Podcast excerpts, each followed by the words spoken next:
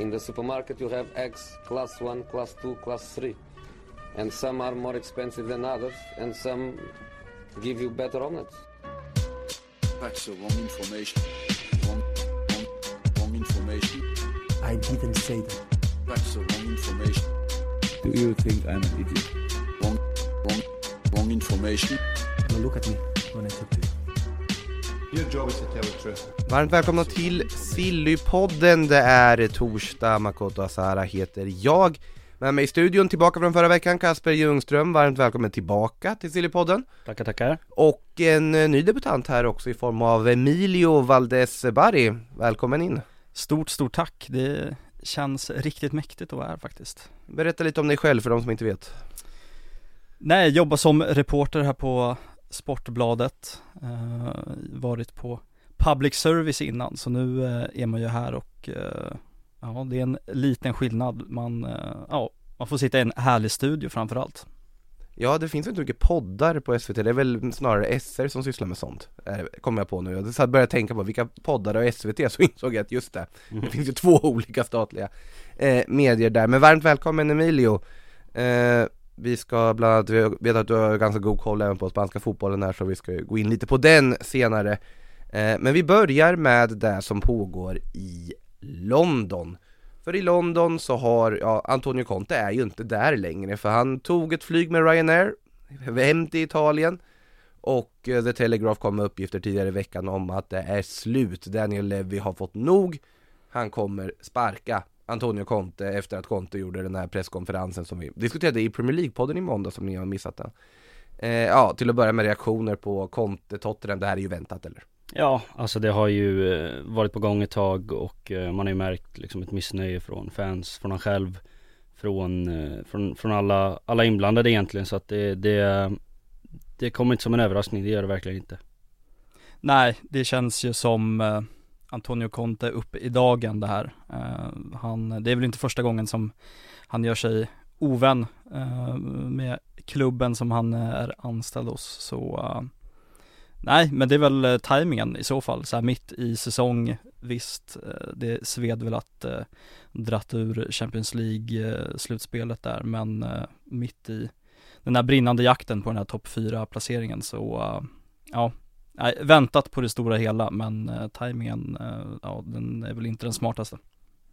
Nej det är lite, alltså Precis som du pratar om med tajmingen där att det är eh, Det känns märkligt att det här ska komma eh, nu Precis innan slutet, alltså avtalet går ju ut i sommar och att man Man tänker att han vill liksom köra klart eh, hela Ja men säsongen ut och, och försöka lösa den här Champions League-platsen men, men Han verkar vara redo på att eh, sticka direkt så att han, han han känner sig klar. Ja alltså det, det krävs ju, det är ju drastiskt ändå att sätta sig på det där Ryanair-flyget, det gör man ju inte självmant. Nej verkligen inte. Då vill man verkligen bort från de plats som man använder, använder det här flyget, sitter Ja. där med trångt benutrymme och allting. Eh, Piggade upp lite ändå att se de där bilderna tycker jag på honom. Mm. Men eh, det är ju många personer som pratar som skulle kunna ersätta det. Är väldigt oklart. Det blir väl Ryan Mason som får eh, tills vidare sköta, eller ro skutan där en period. Först kan man tänka sig, men sen är det ju mycket namn på tapeten. Alla Spurs-fans skriker ju efter Mauricio Pochettino. Eh, Thomas Frank var ett namn som dök upp i radarn. Vem skulle ni vilja se ta över Tottenham? Alltså Pochettino är väl det självklara valet för mig. Det känns som att det är eh, Det är det som alla Spurs-fans har gått och skrikt efter ända sen, egentligen sedan han lämnade liksom. Så att eh, Pochettino absolut nummer ett och sen eh, Thomas Tuchel två, tvåa skulle jag säga Om Tuchel är intresserad Exakt Det är väl där lite också mm. Eh, nej, vi får se vad som händer men eh, han är väl inte i alla fall när vi spelar in officiellt sparkad än. The Telegraph är väldigt trovärdiga i sammanhanget så att vi räknar med att det kommer ske förr eller senare men än så länge så är han på pappret i alla fall fortfarande tränare för Tottenham Hotspur. Och någon som fortfarande är en spelare för Paris Saint-Germain på pappret är ju Lionel Messi. Och det är han ju på plan också, hade ju ingen rolig helg nu senast när man förlorade med 0-2 mot Rennes. Han buades ut lite, ja, oprovocerat kan jag väl ändå känna från Paris-fansen eh, inför matchen. Sen så gjorde han ju inte saken bättre när han valde att bara gå rakt ut i eh, katakomberna på Parc des Princes medan de andra lagkamraterna tackade fansen trots den bedrövliga insatsen.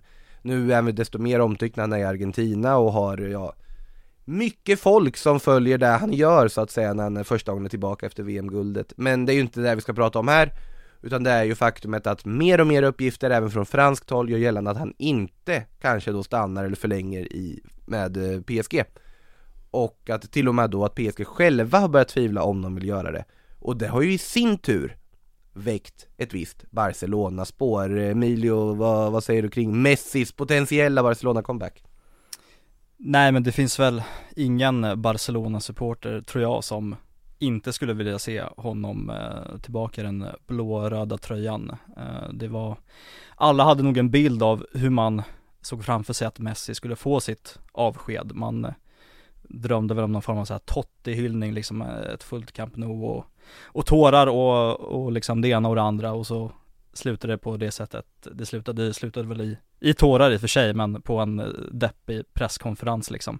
Och eh, nej, men det är väl klart att eh, det vore ju på det sättet en dröm. Sen eh, finns det väl frågetecken rent sportsligt. Eh, skulle han gå in i Chavis 11 eh, vid den här åldern.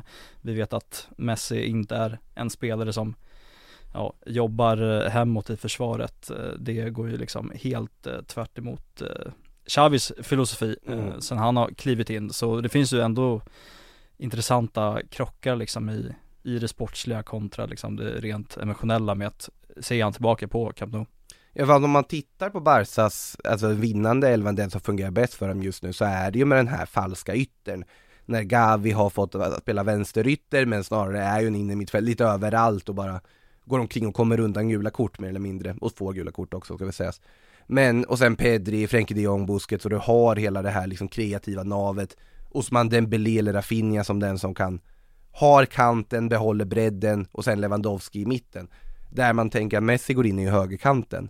Men du tappar farten på den kanten Du har ju inte samma arbetskapacitet som på spelare som Rafinha och även Dembélé Vad ska Rafinha och Dembélé göra? Så det är många frågetecken och då pratar vi bara sportsligt Tänk då också ekonomiskt Eh, För att det är ju sannolikt så med tanke på att eh, La Liga lär ju inte rucka på sina regler direkt när det kommer till lönetak och så vidare.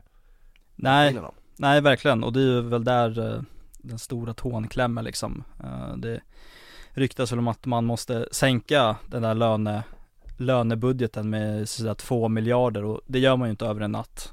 Och det var väl också det som satt stopp för Messis fortsättning om man i alla fall får tro eh, president Laporta. Eh, Och eh, nej, som du säger, skulle han komma tillbaka så blir det väl en dominoeffekt av liksom Guds nåde i det där truppbygget.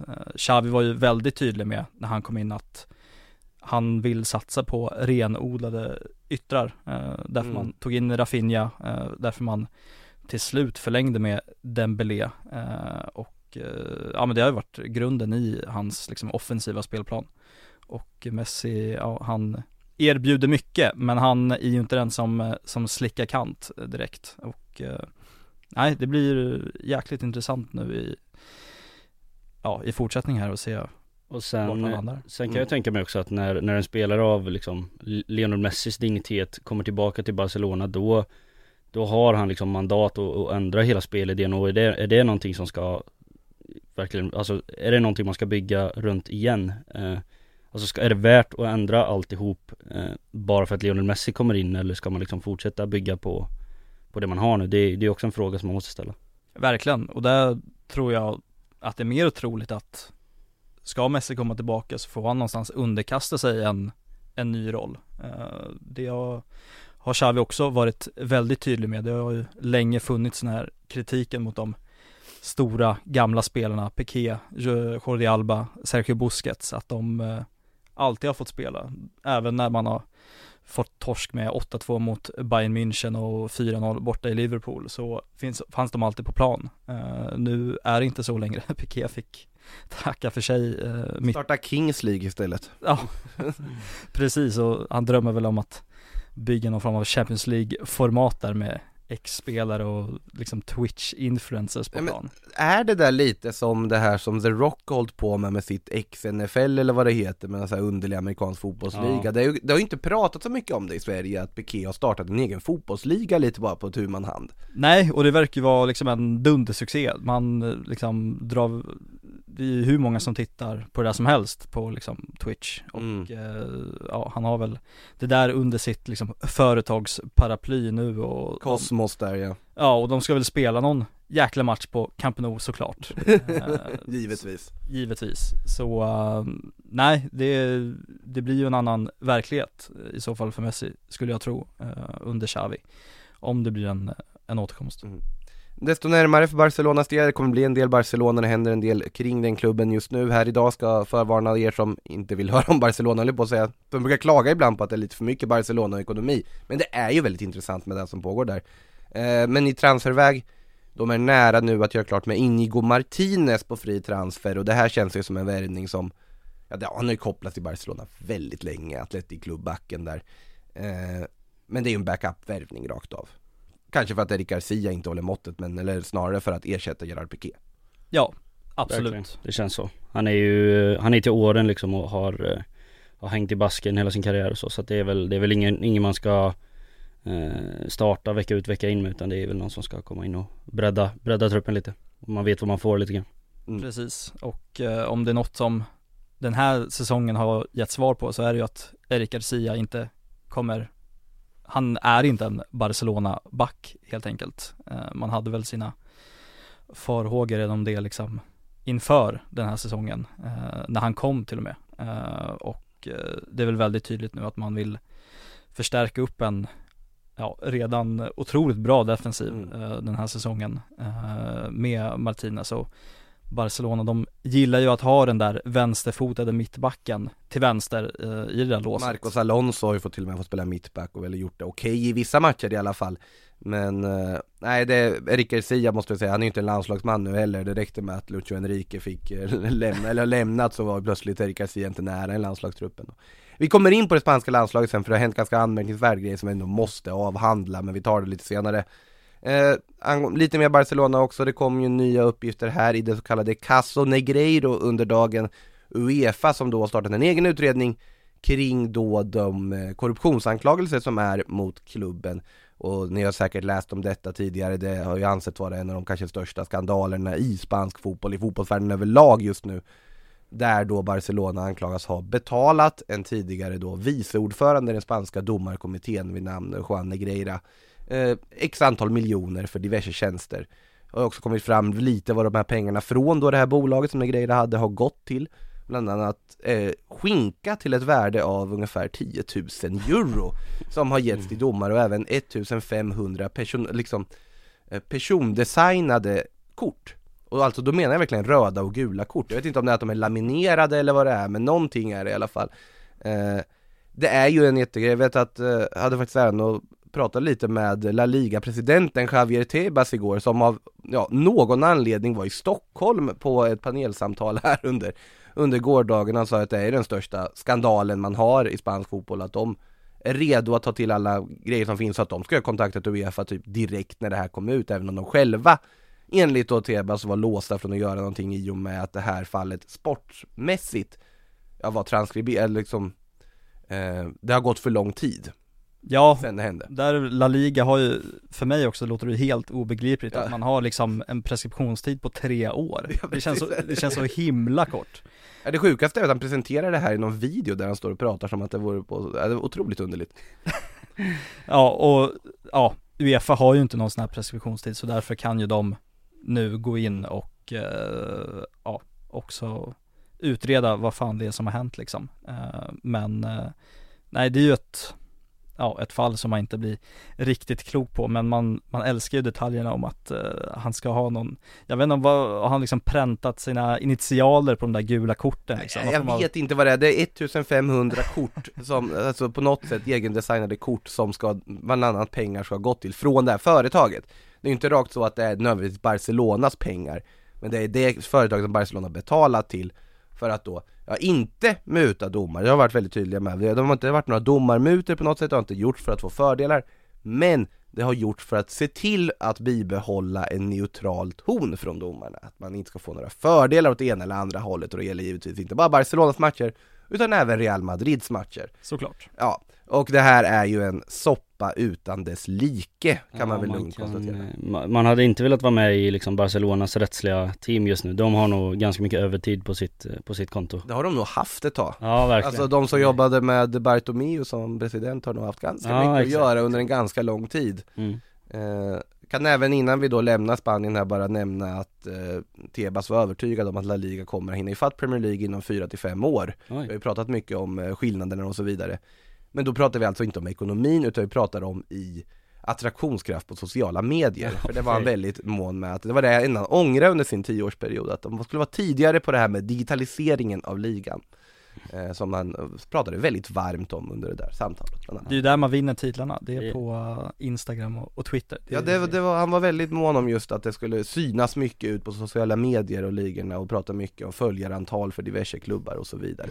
Men att det är viktigt att alla klubbar då är ekonomiskt hållbara, vilket jag menar då att det finns vissa som inte är, som kan gå med förlust helt fritt. Och där finns ju en poäng i att Premier League-klubbar idag med utländska ägare bara kan ja, pumpa in pengar utan att egentligen tänka på konsekvenserna. Mm. För att de inte har något reglemente som styr dem. Mm. Och det jämförde han väl ungefär med att om jag skulle starta ett IKEA fast ett bättre sådant, då skulle jag kunna ruinera IKEA även fast jag inte är en arabisk shejk. Mm. Eh, så kan man också uttrycka det. Ja, verkligen. Eh, givetvis så var han också stöttade Uefa i hela Super League-historien. Det om det. Föga förvånande. Hade inte pratat med Florentino Perez på två år tydligen heller. Oj.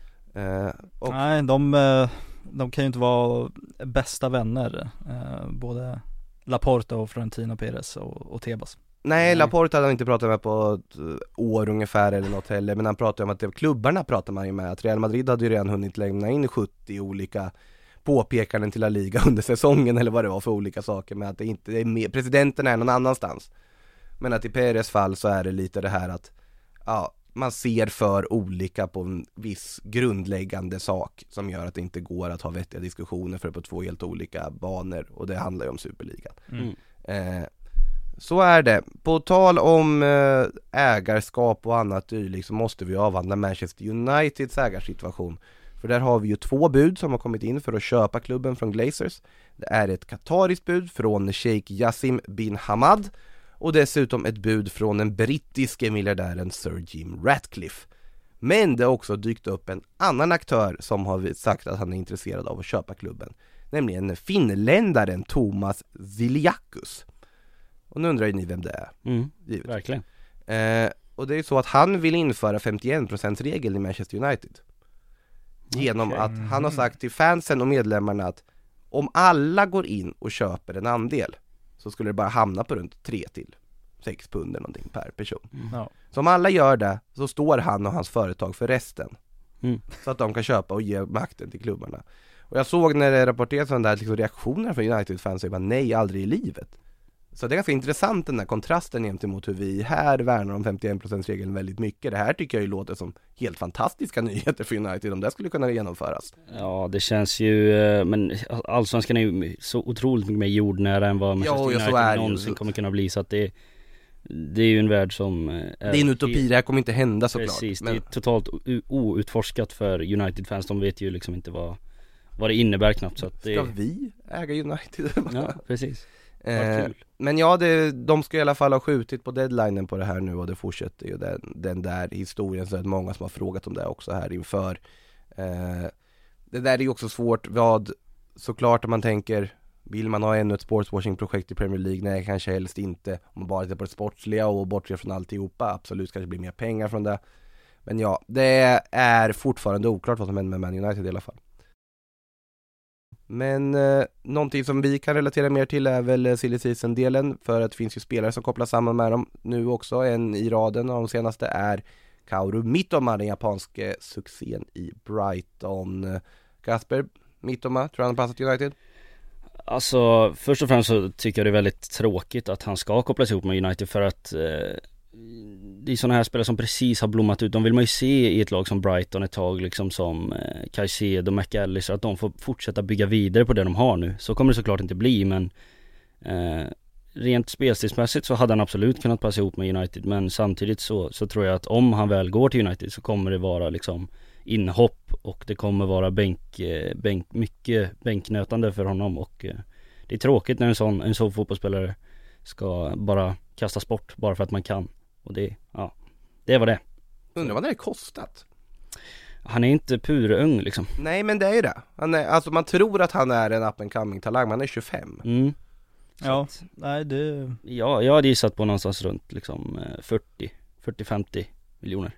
Det tror jag är en lagom Undrar om. Brighton hade sålt för det?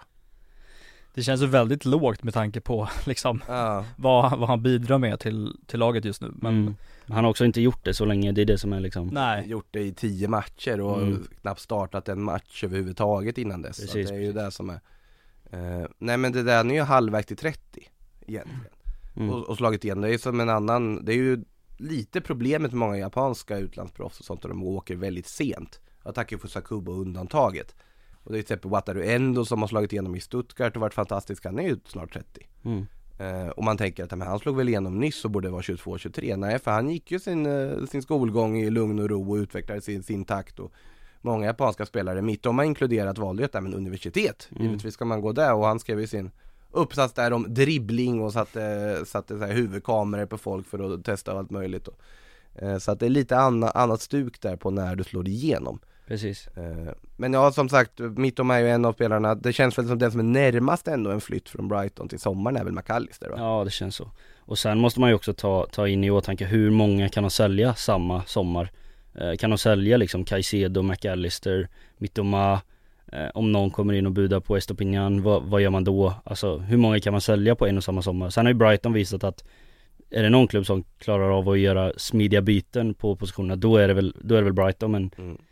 Ja det här är, skulle man sälja allihopa som sport här på samma sommar då, då tror jag nog att skeppet, skeppet sjunker till slut. Ja, det, är, det är ju frågan. Så de kunde ju tappa Kukureya, Potter på ett bräde och ändå funkade nästan bättre. Mm. Eh, De kunde tappa Trossard även om det var ett läge Trossard hade blivit petad själv. Ska vi komma ihåg faktiskt. Mm. Gjort sig själv petad framförallt. Han är Ja framförallt där var det Mm. väl med De Cherby men, och De Cherby lär väl ryka om inte annat. Där har vi ju ett annat namn som kopplas till Tottenham Ja men exakt. Så att nej, men det är väl det, det är ju det som är, eh, vad ska man säga Ja, näringskedjan Mm, är ju exakt, sån. exakt. Men vi får se hur långt det går för Brighton den här säsongen. Ska väl Chelsea in och nipa läkarteamet och liksom hela, hela, alla som jobbar i bakom ska väl Chelsea också ha.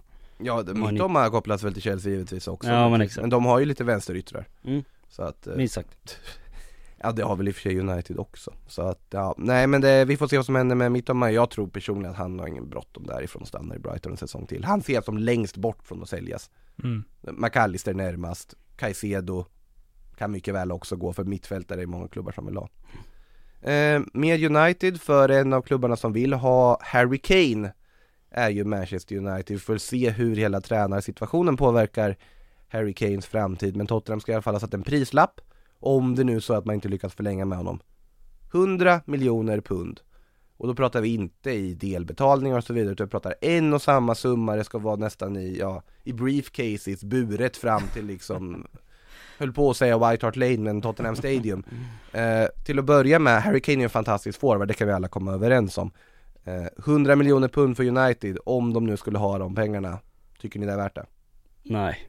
Alltså med tanke på, lite som vi var inne på senast, vilka alternativ det finns där ute. Nu är Harry Kane en helt annan garanti på ett helt annat sätt. Mm. Men, men när Victor Osimhen finns där för kanske 30-40 miljoner extra då, då är det ju ett mycket, mycket bättre val att gå på. Om du frågar mig. Och sen tror jag inte jag att Harry Kane är intresserad av att lämna heller för att jag tror att han Han, alltså det, det tåget har gått. Han vill vara kvar i Tottenham nu och han eh, Han förstod att skulle han lämna då var det förra sommaren liksom. Och det Ja nej, så att jag tror att, jag tror att det är en omöjlig eh, ekvation att lösa. Jag tror rent sportsligt att det hade ju varit en, en jäkla garanti liksom, särskilt i Premier League. Han, ja han har väl gjort, uh, vad han är uppe i, 20, minst 20 Premier League mål i liksom sex säsonger i rad. eh, vilket jag absolut skulle liksom kunna tro fortsätter även om han skulle gå till Mm. United. Men ja, jag är väl inne på samma spår där som Kasper att eh, Kommer han lämna, kommer han verkligen vilja ta steget till United istället för att stanna kvar. Men som sagt, det är väldigt mycket o, liksom osäkert kring Tottenham just nu. Eh, och ja, man hamnar väl alltid i liksom någon form av tanke att eh, inte ska väl Harry Kane gå liksom ett titellös hela sin karriär. Eh, kanske han gör det om han stannar kvar. Det, Det hade varit respektabelt om han gjorde det, det kan jag tycka Äh, Alltså stannar och blir titellös mm. Ja. Det är, eh, då är det stort, det är stort på riktigt Sen är frågan om man skulle mot, nej, nu kan ju inte Tottenham vinna någon titel den här säsongen i och för sig Men det är Mm. frågan är om man vinner en titel, om det är då han bara I'm out of here, nu är jag Mm. klar eh, För det har ju kommit lite uppgifter att han har tröttnat på att han faktiskt vill dra nu i sommar mm. Sen är frågan om United hamnar i det här läget, för vi ska ju säga det att eh, om man ska tro uppgifter som har varit av Foot Mercato som rapporterar om Victor Osimhen här då Att hans prislapp ska ligga på 150 miljoner euro från Napoli, jag tycker jag är ganska rimligt satt. Mm. Ändå sett i den supersuccé han har gjort, han kastar ju in mål på skoj.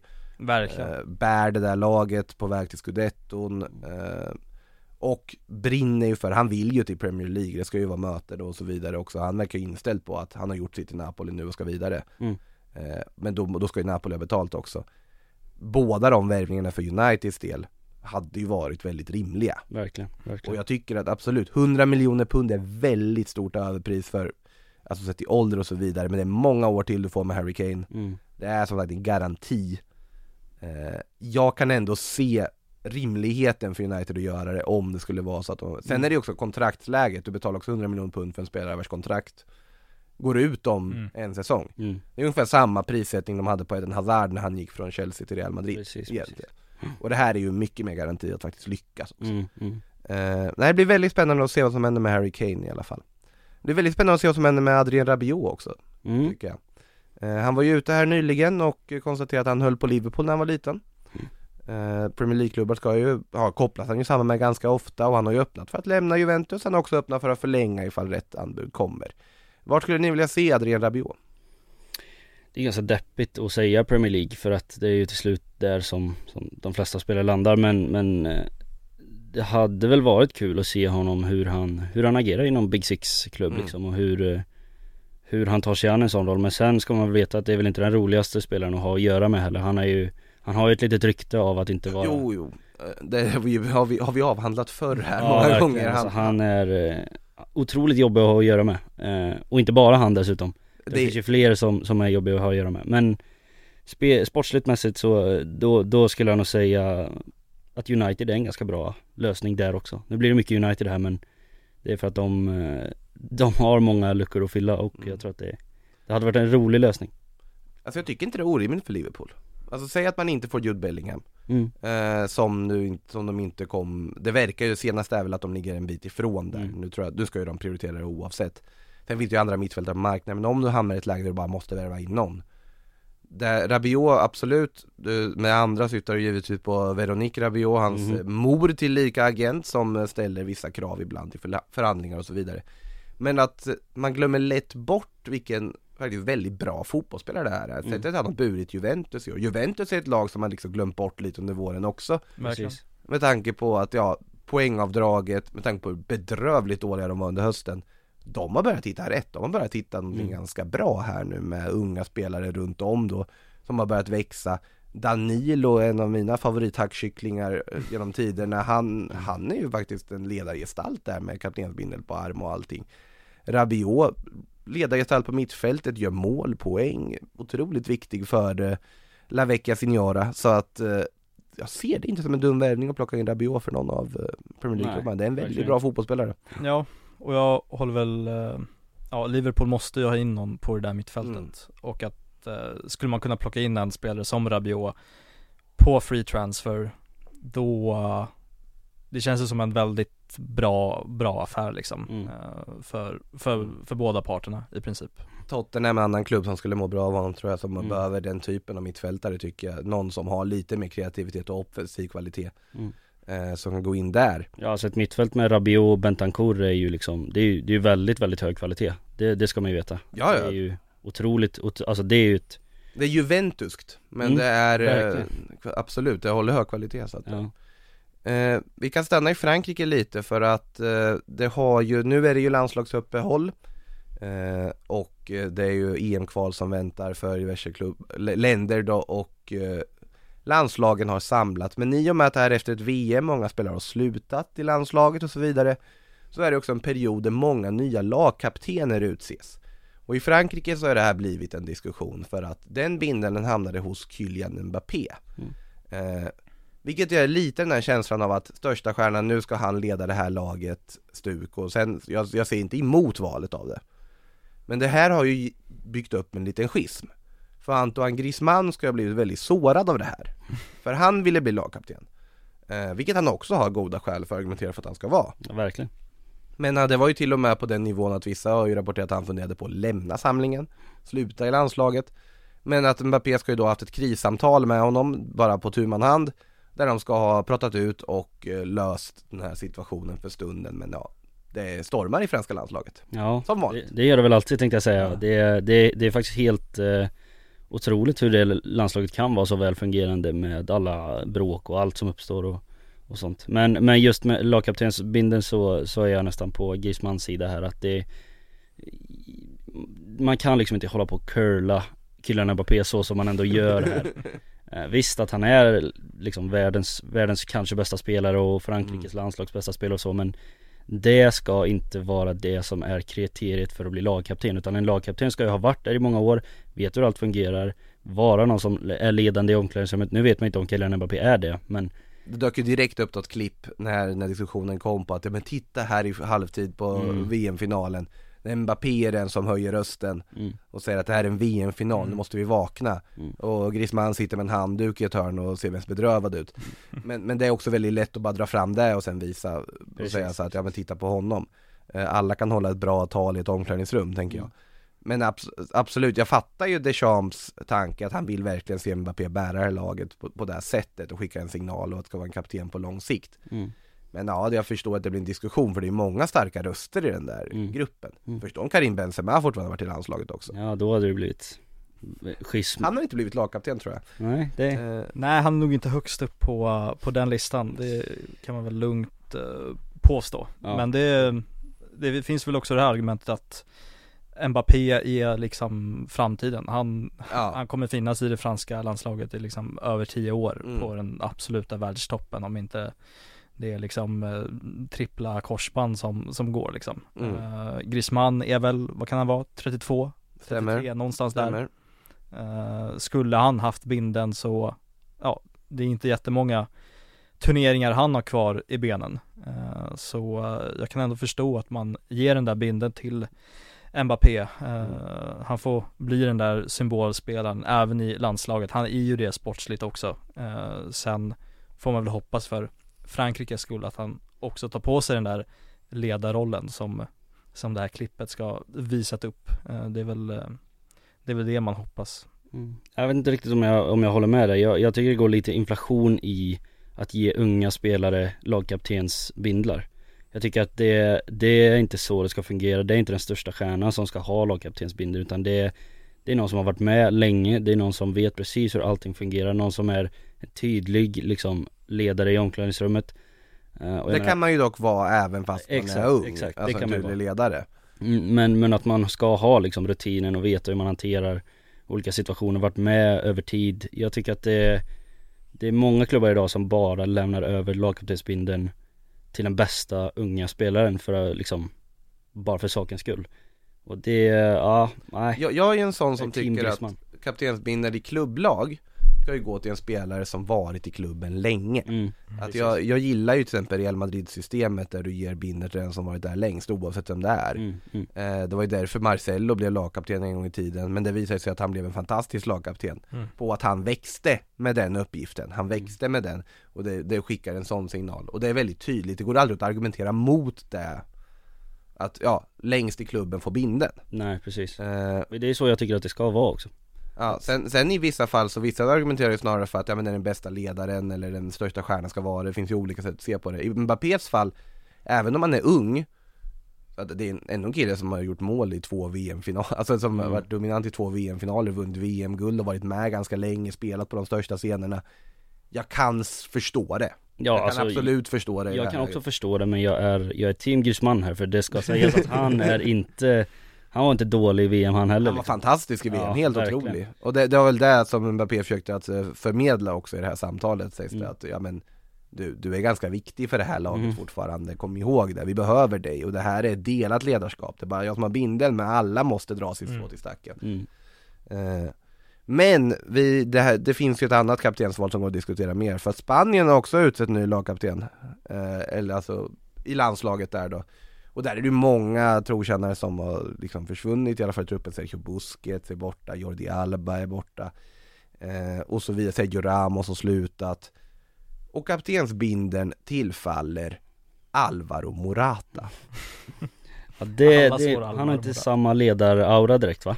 Det är känslan Alltså så här, man ska akta sig för att döma spelare bara på vad vi ser på TV och på Mm. det som skrivs och så vidare men Alltså för mig är ju Alvaro Morata fot- spansk fotbolls svar på Kalle Halvarsson. Mm. det, är, det är den här spelaren som man vet har sån otrolig potential egentligen För man ser, han har ju alla egenskaper för att vara en av världens bästa forwards. Han ska kunna vara så bra. Han har längden, smartnessen, avslutet, allt egentligen.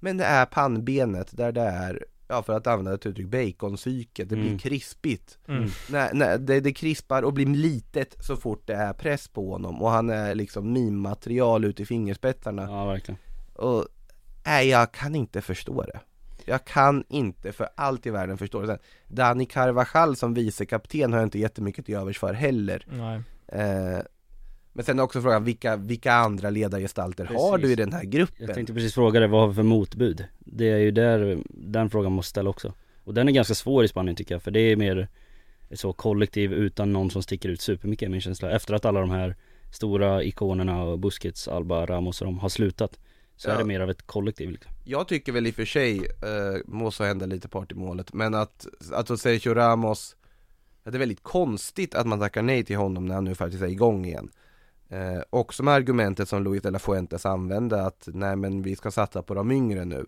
På den nya generationen, ja men det köper man Mm. Iago Aspas 35 är uttagen, vilket man blir jätteglad av för att man blir alltid glad hos Iago Aspas i vårdspela landskamp Mm. Men Ja, och ut, utifrån det där perspektivet, men här är väl läget så här, ge den till Pedri Ja, Alltså till exempel. Nu är det lite motsägelsefullt här men eh, Ja. i och med att jag alltid pratar om att de äldsta Ja ska precis, ha om du, om du tycker, om du stöttar Men- att ge den till Pedri före Morata så får du ju Ja, liksom revidera det du sagt innan Det är just det att det finns inte så många motbud i Spanien, det är det som är, eh, det är det som skaver. Det tycker jag att det verkligen minst sagt finns i Frankrike. Ja. Ja det är ju Griezmann då i sånt fall som är det motbudet, ja Rabiot till och med kan man väl slänga in där också, Mm, motbud. Paul Pogba är kanske inte riktigt aktuell Men nej det är ju just det att om man tittar på truppen nu Ja Laporte. Är väl ett sånt namn man skulle kunna slänga upp där. Mm. Ja, Rodri spelar ju för lite för den, sitter och tittar på truppen här, vilka, Dani, nej Dani Olmo kan inte ha det.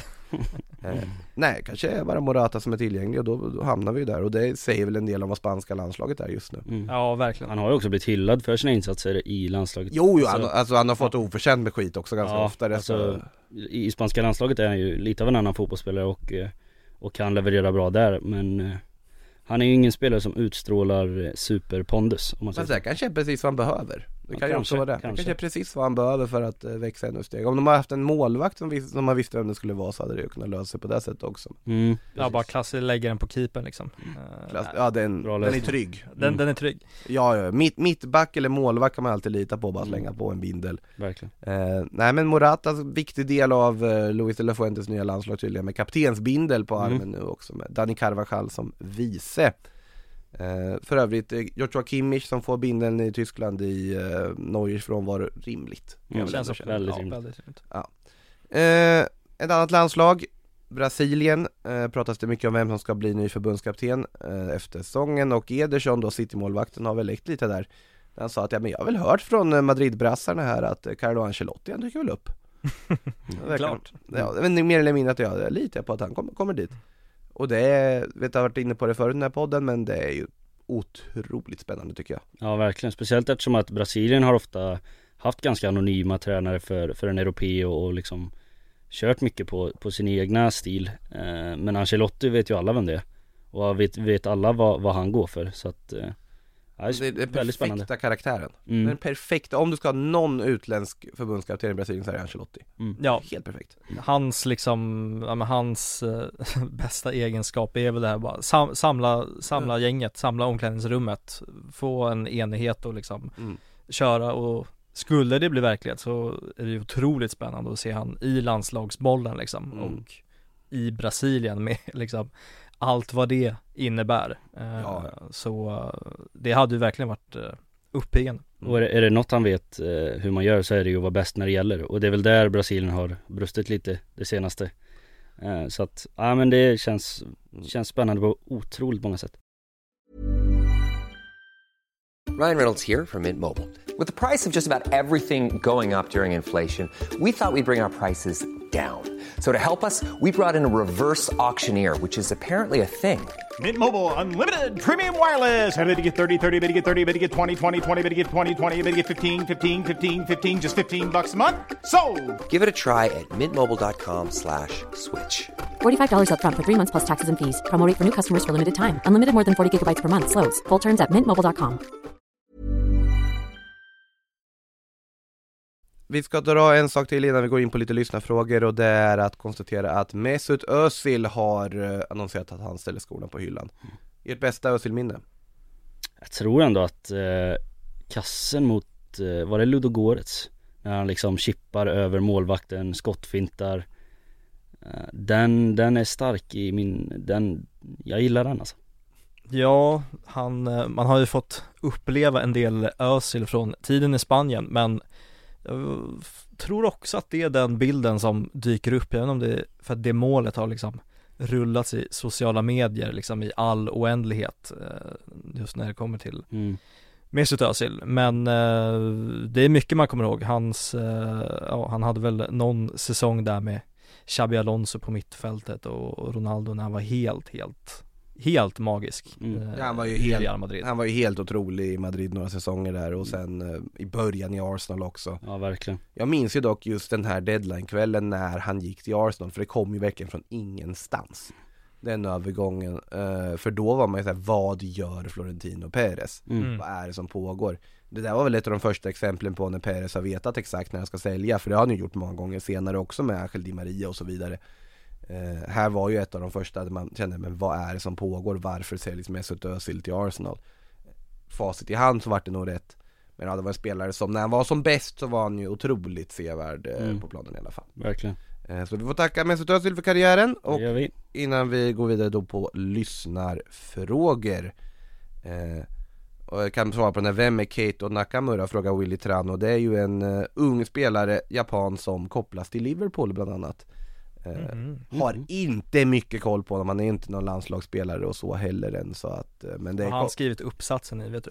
Nej jag tror, jag, jag har faktiskt ingen koll på om han har skrivit uppsats i Jag vet inte om han har skrivit någon uppsats om man ska vara helt ärlig eh, Så vi får väl se där vad som händer med det Jag tror att det är en sån här som bara ryktas in till lag just nu utan att det liksom finns någon mm. Någonting konkret i det så att säga Men det är ju bland annat Liverpool som man har kopplat till, spelar ju för Lask Linz i Österrike och gjort det väldigt bra där. Eh, Ska vi se en statistik, är det 11 mål på 21 matcher? Har han till och med gjort Oj. faktiskt där. Den vänsteryttern Keto Nakamura. Eh, Tar en annan fråga här från Jonathan. Både Rice och Caicedo har ryktats till Arsenal. Om bara en får plats, vem ska Arsenal gå för och varför?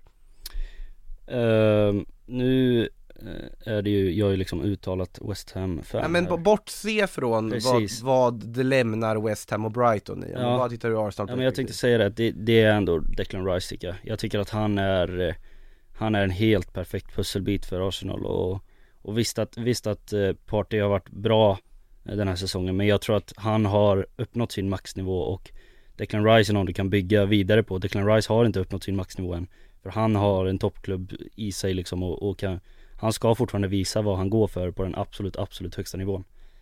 Eh, Så jag, jag hade valt Declan Rice där. Instämmer nog med att välja Rice också. Eh, De skulle kosta ungefär lika mycket tänker jag med. Mm. Ja, och jag är också, det hade också varit mitt val att eh, få in, det känns som en Som helt rätt liksom Typ av spelare och, och få in Få in på det där mittfältet. Mm. eh, På tal om mittfält, jag tror att det kommer nämnas mittfältare i den här frågan från Arvids Liverpool lär ju behöva bygga om i sommar, men vilka tre spelare skulle ni helst vilja se i Liverpool-tröjan? Och då återigen så utesluter vi andra diverse klubbsympatier och så vidare, vad man vill Mm. se dem hamna. Vi kan väl alla komma överens om att Jude Bellingham är en? Mm, Absolut. det måste vi Ja, Absolut. det kan vi göra. Jag skulle säga att utan att nämna namn, en högerbackskomplement till Trent. Mm. Och en, en ytterligare mittfältare. Mm. Mm. Om inte till och med tre mittfältare, för så pass illa är det just nu. Ja, De måste, de måste fylla på där enormt mycket. nu lyfte vi Adrien Rabiot förut, men om vi Precis. säger att man har obegränsade resurser också då och leker med den tanken. Då finns det ju andra mittfältare man kan Mm. värva också. Jag hade gärna sett eh, Florian Wirtz, uh, Bayer Leverkusen mittfältare. Mm. Liverpool? Det är Ja. lite, han är lite offensiv, det, Mm. jag har svårt att se vart han ska gå in då. Det är det som, där skon klämmer. Men jag, jag tror de behöver tre stycken Jude Bellingham typer, lite så box till box eh, Eh, aktigt. Så som de har nu ungefär. Eh, Thiago ska väl, eh, ja han är väl, alltså han ska väl fortsätta vara Thiago men han är ju också skadad eh, titt som tätt. Så att, nej ja, tre mittfältare. Och eh, det är väldigt, väldigt svårt att eh, på uppstuds ta några, några namn som man kan ta. Men Rabiot och Bellingham är två utav dem. Som jag tycker är bra val. Bara en sån här plötslig grej som, jag, som slog mig här, eh, för det kom från en fråga från Hugo Santesson här för han har ju tankar kring ryktet om Virtsi City, som också har varit ett rykte Mm. Potentiell Gündogan-ersättare? Frågetecken Gündogan Liverpool? Ja. Ja, där har väl ryktena snarare snackats om, alltså att det är en flytt till Spanien till, Jo, jo, jo, till absolut. Barcelona. Alltså, jag tror men, inte det här kommer hända men Nej, men absolut. Fri transfer, alltså ny utmaning Mm. Verkligen. Det är inget man bygger superlångsiktigt på men det kanske man inte behöver Det göra i fall. Känner Klopp otroligt liksom Ja, Mm. bra i liksom i spelet, spelintelligent som, som 17 liksom, absolut. Mm. Varför inte? Men eh, frågan i sig var jag kör om Virts till City, om det hade varit någonting Nu, Virts har väl främst med Barcelona vad jag har läst också Ja, också till Real Madrid, Mm, det Real Madrid, gå väldigt många ry- rykten kring Han ska någonstans, agenten har bestämt sig i Ja, alla fall, mm. placerar honom lite är överallt ja. eh, Nej men vart hade man velat se? Du, du sa ju Liverpool här i och för sig men eh, Florian Wirtz är en spelare som går in och gör skillnad för ett lag idag. Det är svårt att veta med Bayer Leverkusen, alltså Precis, och så var han så långtid, han var ju långtidsskadad där Precis. eh, Så att det är svårt att veta vart man har honom Men jag Vad man har hört och läst och hittills sett så tror jag att det är en spelare av högsta, högsta kvalitet. Någon som eh, lite low-key för oss som inte följer Bundesliga lika nära som andra så, så har ju vet du, Julian Brandt gjort det väldigt, väldigt bra på sista tiden också. Mm. Eh, Började ju väldigt trögt i Dortmund men har kommit igång nu också på tal om tyska offensiva mittfältare. Mm. eh, Kan också vara någon som det kommer börja ryktas om, nu vill väl Dortmund ha mest med Bellingham att göra till den här sommaren men Mm. vem vet vad som händer? Om man ska, om man ska flytta på Julian Brandt så är det väl ett, ett ganska bra komplement till Martin Ödegaard Nej men ja, komplement, alltså om Brandt ska värva så är det ju för att gå in i en startelva tänker jag. Ja, gör han det i toppklubbarna i? Nej det vet jag, alltså Tottenham. Ja, kanske Eh, apropå Tottenham har vi också en fråga, klassiska frågan när det kommer till Tottenham egentligen från Mikael här. Madison till Spurs? Frågetecken. Ja, det hade väl varit bra för dem. Ja, det, Det har man ju sagt ett tag. Ja, och det Verkligen. känns väl som att Ja, Leicester Vad ska man säga om det här Leicester? Spur, eh, Madison är ju den som Som, som levererar i det där laget eh, Hade ju en otrolig säsong eh, Förra året eh, Mm. och eh, Absolut, han skulle väl också kunna ta steget upp till de här topp 6-klubbarna Och kunna leverera eh, Och jag ja, ser väl inte någon flytt utanför öarna så absolut Ja men ett tremanna mittfält med återigen då Rabiot, Bentancourt och Madison Då är det ju ytterligare lite kvalitet som kommer in på det mittfältet Mm. Så varför inte? Ska vi nämna det också att Dejan Kulusevski uttalat sig kring eh, Tottenham. Han, har, han är ju faktiskt bara på lån på pappret fortfarande. Mm. Men han eh, sa väl det här nu i, i samband med landslagssamlingen här att, "Nej, men jag är inte orolig. Alltså jag kommer bli kvar här. Eh, även om Conte då inte kanske är kvar. Eh, så vi får väl se vad det, vad det blir av det. Han verkar ganska övertygad om att han har tänkt fortsätta i Tottenham i alla fall. Ja det får vi hoppas Inte för att det är, inte på tal om inne mitt fält utan bara i allmänhet. Mm. Eh, tar en fråga till innan vi stänger ner. Rabiot Neves till Liverpool frågar eh, Mafati Chef också. Rabiot har vi redan nämnt, Ruben Neves, då tar jag faktiskt hellre Rabiot måste jag säga. Ja det gör man Men Eh. Neves är ju ett väldigt bra alternativ också Dyrt. Ja men, Dyrt. Ja det är ju överprisat alternativ, det är Mm. det som jag känner lite. Palinja i Fulham slog mig nu också ett bra alternativ in på Har mittfältet. pratats mycket om också ja Mm. eh, Tar en fråga, vi nämnde ju Ancelotti här förut eh, det är här som frågar, Ancelotti lär få lämna för säsongen och verkar ta över det brasilianska landslaget, vem ersätter honom? Tuchel, Pochettino, Raúl, eller får vi kanske se Zidane nu när Frankrike-drömmen gick i kras? Och kommer den nya tränaren få något att säga till om angående nyförvärv eller blir det ytterligare en ja-sägare som Ancelotti?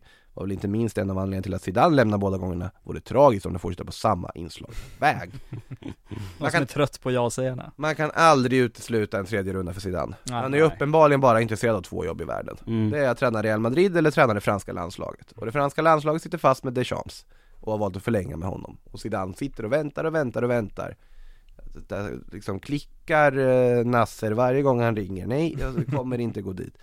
Och eh, ja, jag säger Raúl Ja det, det hade varit en, jag, jag, jag, jag tror att han skulle kunna vara redo, jag skulle säga Raúl mm. Tuchel är ju spännande att se vad en sån tränartyp skulle göra med Real Madrid. Det skulle kunna Mm. bli jättebra eller det skulle kunna bli fullkomligt fiasko. Ja, för mig lutar det åt det sistnämnda, tyvärr Men, Ja, Jag tror att det, det är någonting som krävs om de ska träna Real Madrid som är svårt Alltså Benitez har ju varit lyckad i de flesta klubbar han har varit i. Mm. Real Madrid var det totalt haveri. Det gick inte, det bara kraschade fullkomligt. Mm. Det gick inte för honom att ingjuta någon form av förtroende i den truppen. Tuchel är en sån som skulle kunna göra det tror jag, det håller Tuchel väldigt högt. Men jag ser, alltså Raúl känns som det logiska, det där som är liksom något Real Madrids väg och hade varit rimligt Zidane den tredje vändan, nej nu, nu får det väl vara nog, Mm. lite så Men det hade jag också inte förvånat överhuvudtaget Nej, Xabi Alonso ett annat namn man ska slänga in där ja, verkligen. Hade ju, som eh, liksom ett fotbollsromantiskt perspektiv så hade, hade det varit helt otroligt att se Xavi och Raúl på Mm. sidlinjen Ja, i varit- liksom klassikerna nästa säsong. Ja, det hade det ju varit. Så att, eh, sen absolut, man ska akta sig för att vara fotbollsromantisk. Men eh, Raúl, med tanke på att han ändå har fått format för det här under Han kommer att träna Real Madrid förr eller senare. Det är Ja. helt uppenbart. mm. Och då kanske det här är ett ganska bra läge i sånt fall om man ska byta. Då Precis. han också får en sommar när det värvas in, han får tid att fundera och, det, och, och liksom bygga och göra något nytt av det hela. Mm. Vi får väl se vad det blir av det. Med det sagt så har det blivit dags att runda av dagens Sillypodd. Stort tack Emilio, stort tack Kasper Tackar. Tackar. och stort tack alla lyssnare. Sillypodden tillbaka nästa vecka igen. Och eh, likaså givetvis Premier League-podden och annat. Missa inte heller att 5 plus drog igång igen efter eh, sommaruppehållet här i veckan också med allt inför damallsvenska starten. Och Sportbladet Daily, det hoppas jag inte att ni har missat som vi kör varje vardag nu för tiden om någonting aktuellt i sportens värld. Men det sagt, ta hand om er allihop.